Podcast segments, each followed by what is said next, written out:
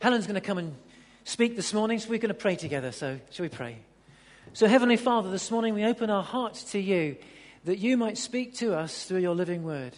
We uh, pray that you just bless Helen as she comes and shares right now, that she will be given freedom and clarity and liberty to share the word that you've placed upon her heart for us.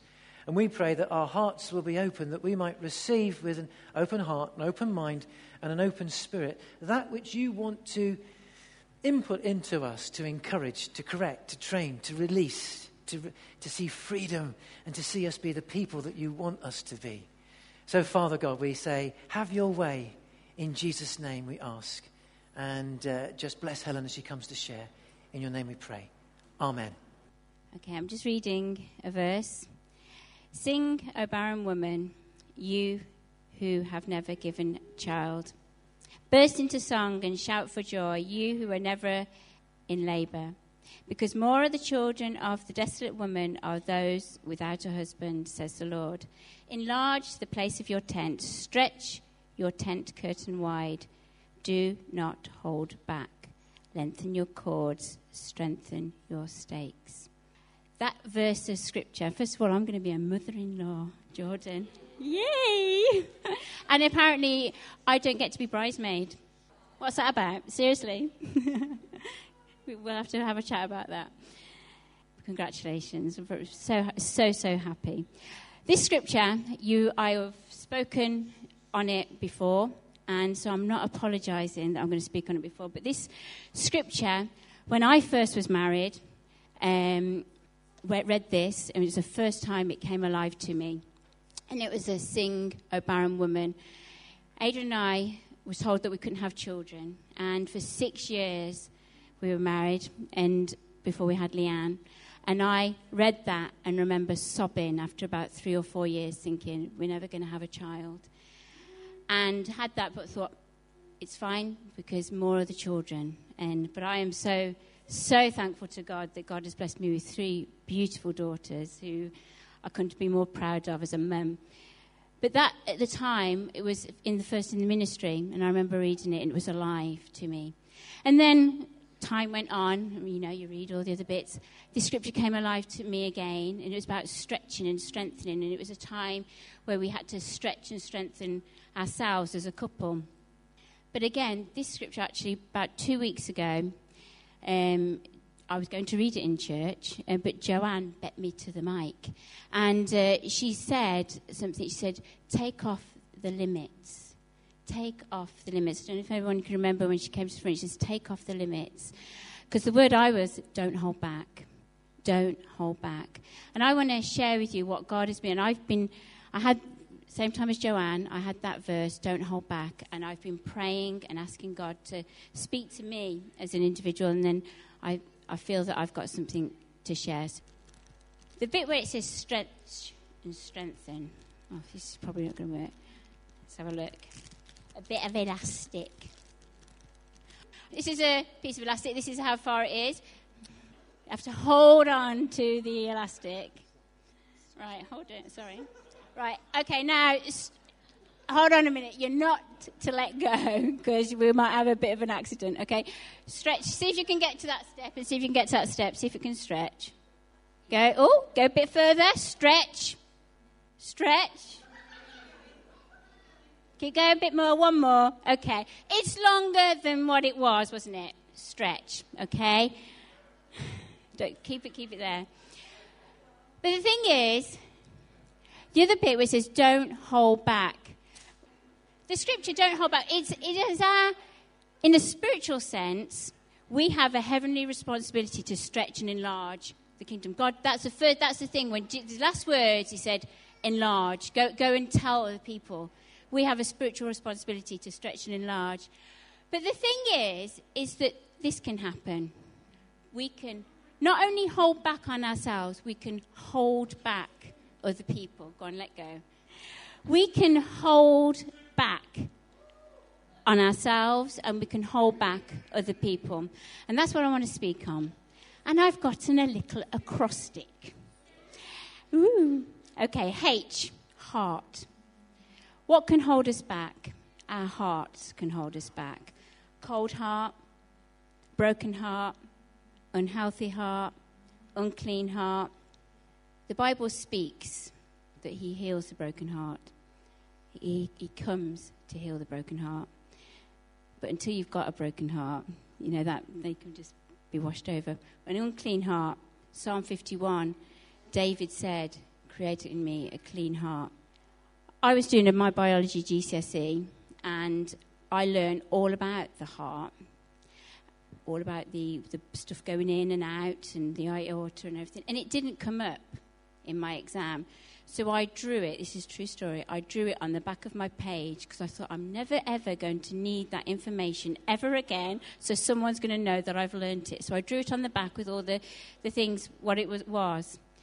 But as I've grown older, I realise actually the heart, if it's unfit, can hold you back.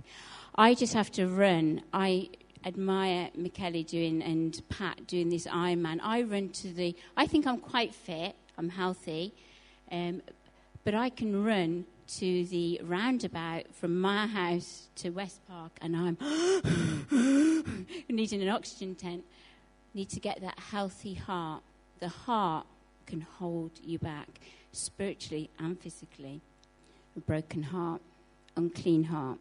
Oh, others others, other people can hold us back. Don't hold back. There's a story in the Bible, and you might, if you've been a Christian a while, you might know, but if you're unfamiliar with it, Moses took all the Israelites out of um, Egypt. I think there. Out of Egypt. And then he went to go and send 12 spies to the promised land. 12 of them went and they saw the giants and the locusts, but they also saw the good. Only two said that we could do it Joshua and Caleb. The other ten said, Yeah, it's going to be too hard. It's great land, but it's going to be too difficult. Those ten people whole, held back a whole nation and Moses from achieving their, their God given promise. But the two, Joshua and Caleb, who saw that it was difficult and it was good, that they could do it, and they actually did get to see it. We can hold people back by saying we can't do that. There's too many giants there. I love if I love reading biographies. And summer, I, one thing I do for summer, as soon as school bells out, I get and read. I'm uh, very much an Enid Blyton and love the the kiddie books. But I love to read a biography. And one biography I read was Richard Branson. If you've never read it, I won't tell you the title. It's not a great title, but him as a person is a very successful person. And one of his things he used to say when people came up with ideas in his business, he said, Do it. Do it. Let's do it.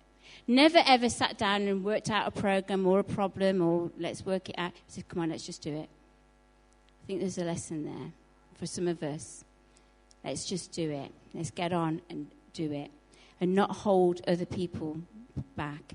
That with the elastic when Joanne spoke about taking off the limitations, that was a picture I had, not of myself or of other people being not enlarged, but of other people holding other people back. If you know, this is just a little note, that you may be holding someone back, let them to God. Let them go to God and let God do with it. Okay, so H, heart, clean heart, pure heart. O, others. Other people can hold you back. L, lazy, being lethargic. Are you a spectator or a supporter? I'm not a player in football. In fact, I don't watch any sport. In fact, when Adrian put that up, because he was talking about the Trent Bridge yesterday, and it's so I couldn't. I actually thought, oh my gosh, I can't believe he's actually talking about cricket. But I have come from lots of cities, and I know cities love football and there's always two divides. In whatever city I've been in, there's always been two divides. But people are supporters. They're with the team. When the team's winning, yeah. When they're down, they're sad. Not just spectators. Don't just go and watch the match. In church, are you a spectator or a supporter? Are you cheering on people or are you just watching them? Caleb had the same vigor at 85. I'm going to just read a, scripture. I've got all his Bibles out here. My servant Caleb is a different story. He has a different spirit.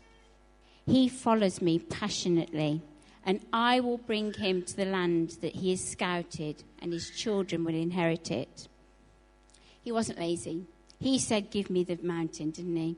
He was somebody who wanted to get up and go for it. He saw the giants, but he wanted to get up and go. What is holding us back is our lazy spirit, our lethargic spirit holding us back. He said, God, when he said, Jesus, when he came to the disciples, says, Don't ask for a harvest, ask for workers for the harvest. My, lo- my life moves fast. I am a full time working woman with a family who doesn't walk through life. Let me tell you, we don't. We Zoom. Each one of the family, they're living life to the full. And like every woman, I feel frustrated with time pressure, and life squeezes out my time just to keep my house in order. I want to put up on Facebook, bathroom's clean today, and there's toilet paper in it, and that's no joke, is it, Leanne? If we've got toilet paper in our toilets. I have to be like the Proverbs woman, 31. I have to think smart. I have to think, how am I going to do this? I often say to Adrian, don't question me, just do it, love. Just do it.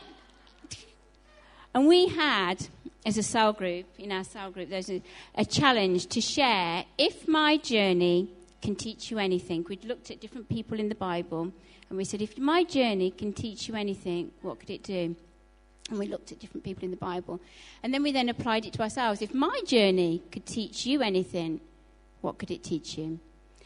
And the one thing that I would like to say, if my journey, and I would hope, is the church is not your enemy. I have got lots of friends that are pastors' wives, lots, and their families have grown up thinking the church is the enemy, that it takes the family's time up, and it doesn't. It's, the Bible clearly says, be planted in the house of God not God. God, you do plant yourself in God, of course, but it's the house of God, and you will flourish. And that has been my story for me and for my girls. Get yourself planted in church, because that is where you'll have your encouragers. That is where you'll hear the word of God. That's where you'll meet people that will pray. Yeah, you have all the other stuff that goes on, but that is where you'll be rooted and you'll flourish. The house of God is not your enemy. It's the place where you need to be if you're to flourish. So don't let that hold you back. Okay, so H, heart, clean heart, pure heart. O, other people can hold you back. L, being lazy, being lethargic in the things of God can hold you from achieving your thing. And D, I couldn't pick one, so pick whatever one you think. Discouragement, dishearten, disappoint, or being discomfort. Joshua, again, going back into Joshua, he says, Do not be afraid. Do not be discouraged. God knows that life contains things that are going to discourage us. He knows it.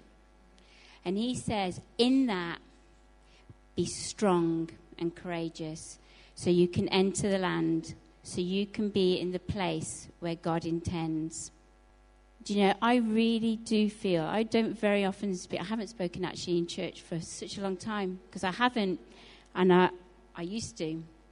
But I really do feel that this is a word for us today as a church and as individuals about being held back.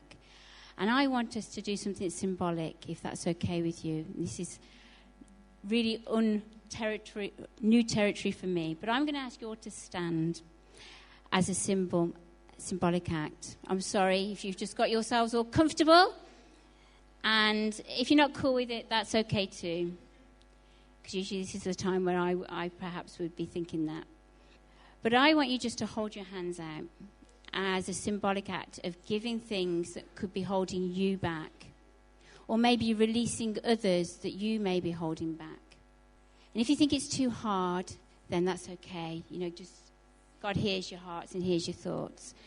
Because I really do feel it's a time to raise and to rise, to become, become each of us the person that God intends us to be.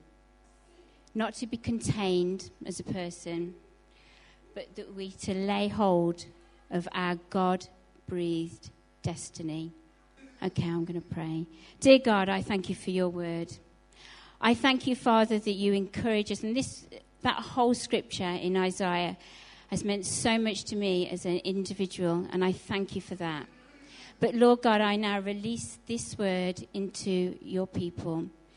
And pray, Father God, that you'll enlarge us, you'll stretch, stretch us, you'll strengthen us. But God, I really pray that you will release people that have been held back in this place. Father, if they've put limitations on themselves, maybe their heart has been broken, maybe they have an unclean heart, maybe others are holding them back, maybe they're lazy. Maybe, Father God, they've been disappointed or discouraged. Whatever it is that you're speaking into your people right now, I pray, Father God, we release it right now so we can have our God given destiny in you. Amen. Amen. Thank you. May God add his blessing.